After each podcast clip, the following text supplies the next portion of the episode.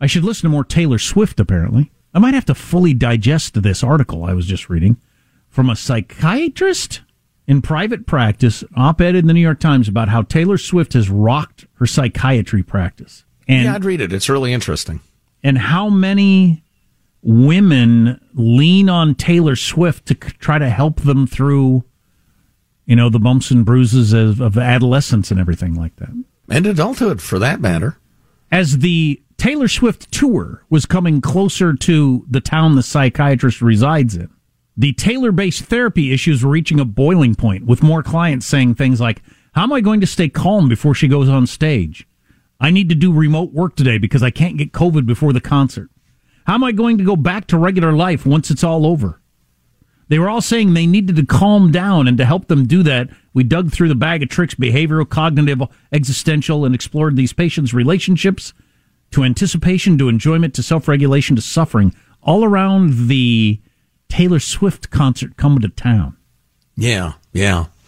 And then the second part of it is that Taylor Swift in her lyrics is so like confessional and open about dealing with the challenges of womanhood that they have a, uh, a, a, a, very unique bond with her that I, I, thought was interesting, just as a consumer of, uh, of music.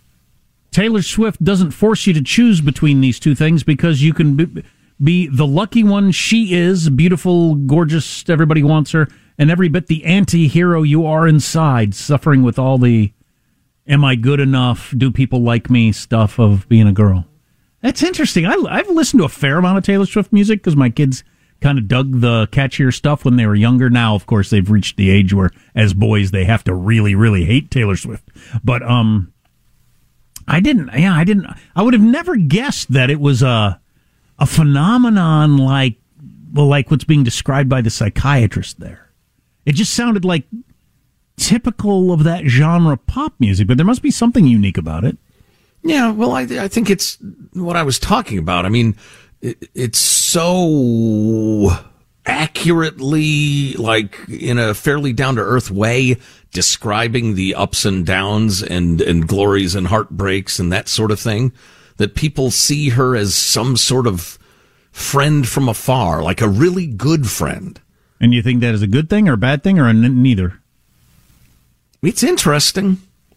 Um, I, I, mean, you know, I'd go to see a band I liked and really admired them and stuff, and even thought their lyrics were fantastic. But it's not like I wondered how I could go back to real life afterward. Yeah, I think having to see a psychiatrist because your favorite tired with a concert T-shirt is how I went back to real life having to see a psychiatrist because your favorite music act is coming to town doesn't seem like a good place to be on the whole resilience scale. Yes. And the, so I was looking at the um, charts the other day that came out. David French was writing about it in the New York Times. Kids' attitudes about themselves, uh, you know, I'll never be happy, or all these different, just horrifying trends, along with suicide rates, particularly among teenage girls. I mean, it's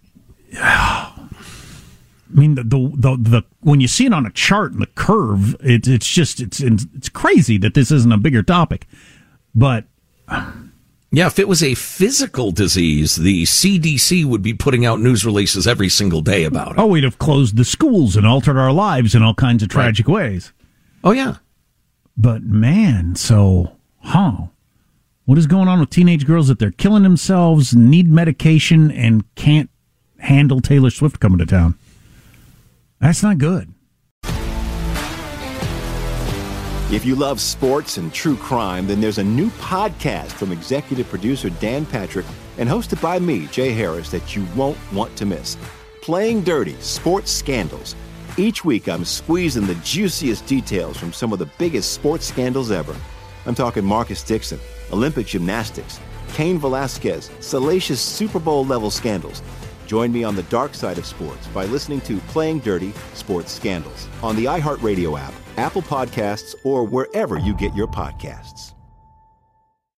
I'm Hannah Storm, and my new podcast, NBA DNA with Hannah Storm, chronicles my six decades in professional basketball. From growing up in the sport to becoming one of sports TV's first female broadcasters. Join me as I dig deep into the game's history, unearth some wild stories, and talk to my friends from the world of basketball, from Dr. J to Charles Barkley. It's been a wild ride, and now I get to take you with me. Listen to NBA DNA with Hannah Storm on the iHeartRadio app, Apple Podcasts, or wherever you get your podcasts. More Than a Movie is back with season two. I'm your host, Alex Fumero, and each week I'm going to talk to the people behind your favorite movies. From The Godfather, Andy Garcia. He has the smarts of Vito, the temper of Sonny, the warmth of Fredo, and the coldness of Michael. To the legend behind La Bamba, Lou Diamond Phillips. When I walked in, I didn't think I had a shot at Richie because John Stamos' picture was already up on the wall. Listen to More Than a Movie on the iHeartRadio app, Apple Podcasts, or wherever you get your podcasts.